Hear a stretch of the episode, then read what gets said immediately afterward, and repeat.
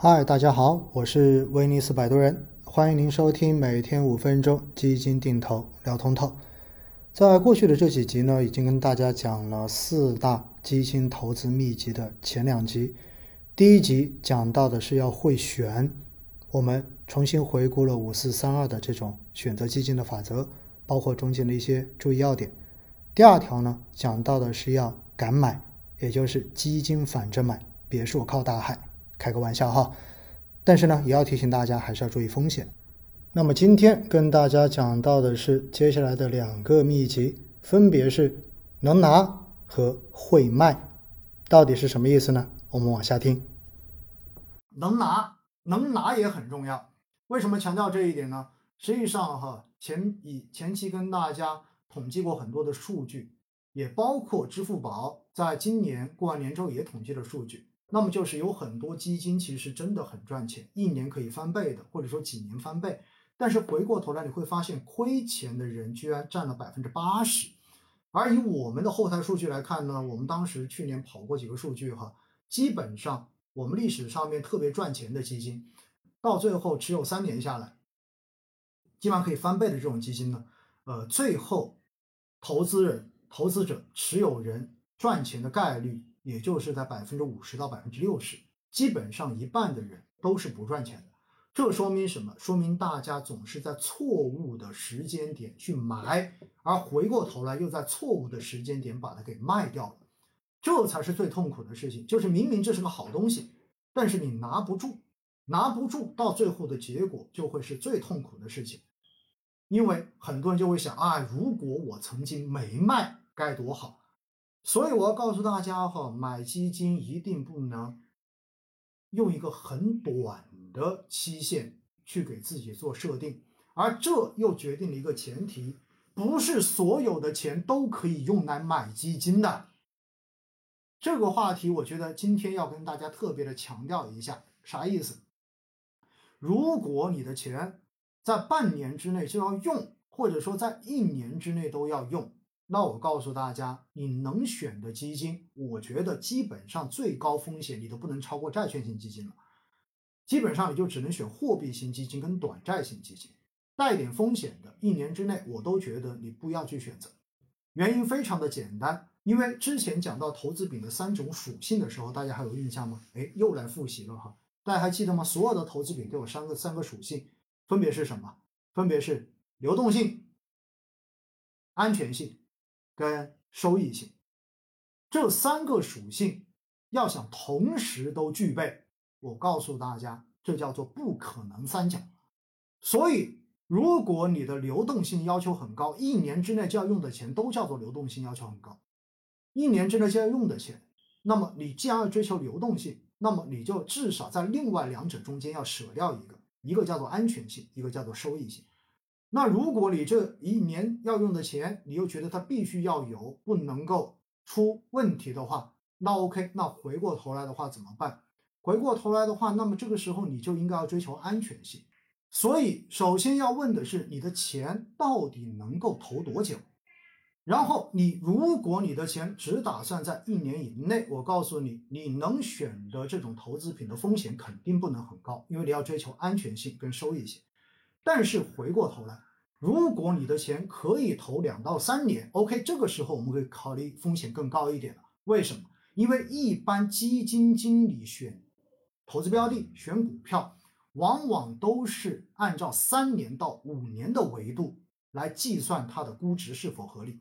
所以在这种情况之下哈，我就要告诉大家，如果你真的有两到三年或者三到五年的钱可以放在这里做投资的，那么高风险的股票型基金跟偏股型基金可能才适合你去进行选择。而且的话呢，这样子哪怕在短期之内市场有波动，你也至少不会因为急着要把钱拿出去用，明显知道未来它有可能上涨，都不得不把它给卖掉，这是最痛苦的事情哈。所以首先问一下自己，你这个钱能够投多久，然后再去匹配相关风不同风险类的产品。哎，好像这一说又回到了灵魂四问了，大家还记得吗？灵魂四问，首先你有多少钱用于投资？第二，你这个钱可以投资多久？第三，你能够承受的最大亏损是多少？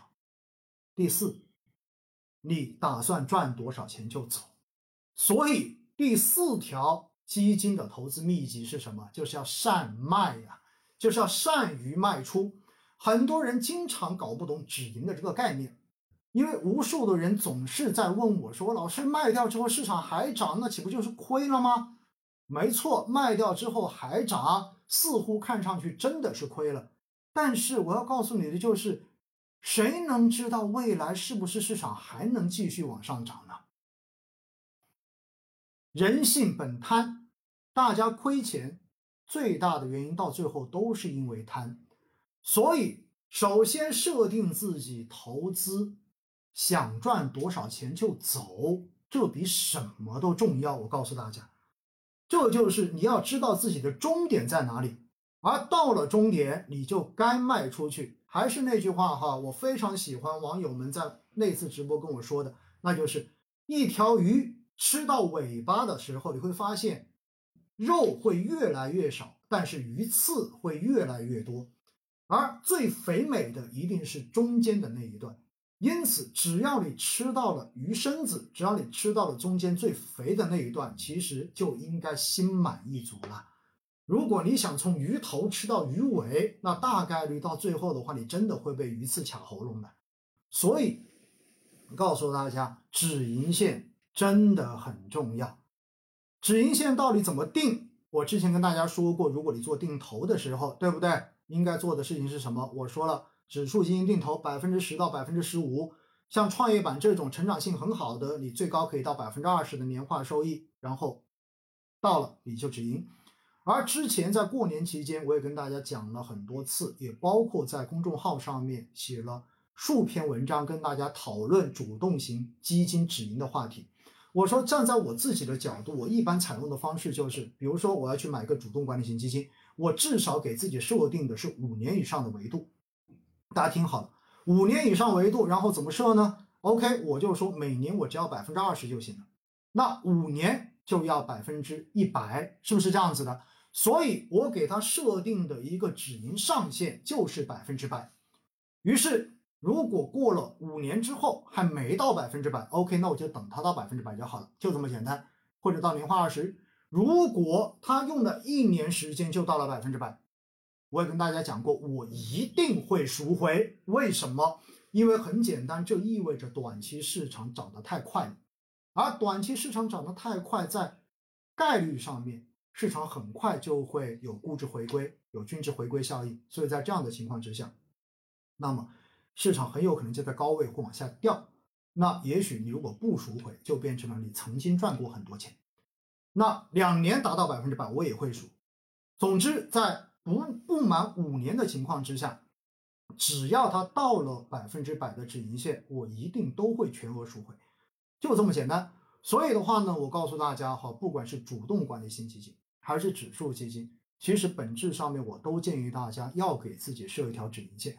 如果你说我就不急着用钱，我真的很不急着用钱，我就能够投得很久，我告诉大家，理论上面主动管理型基金，如果你选对了产品，你拿的越久，真有可能赚的越多。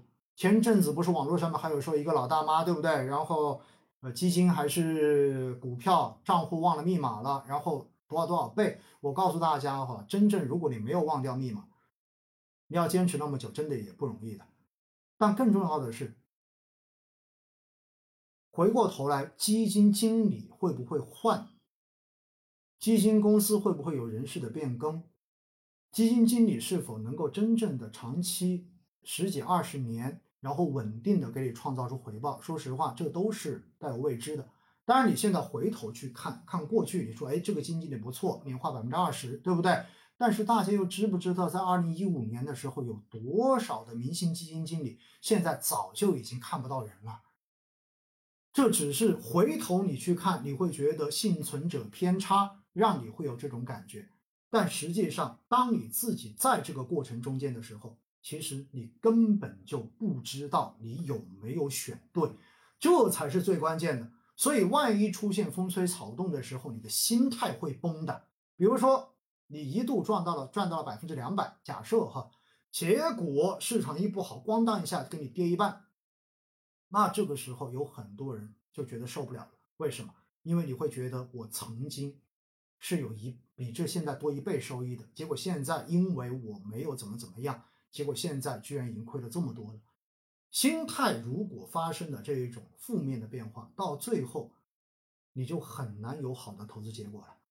所以我真的希望大家记住，我都建议大家，不管是投主动基金还是指数基金，我都建议大家真的要去考虑设止盈线。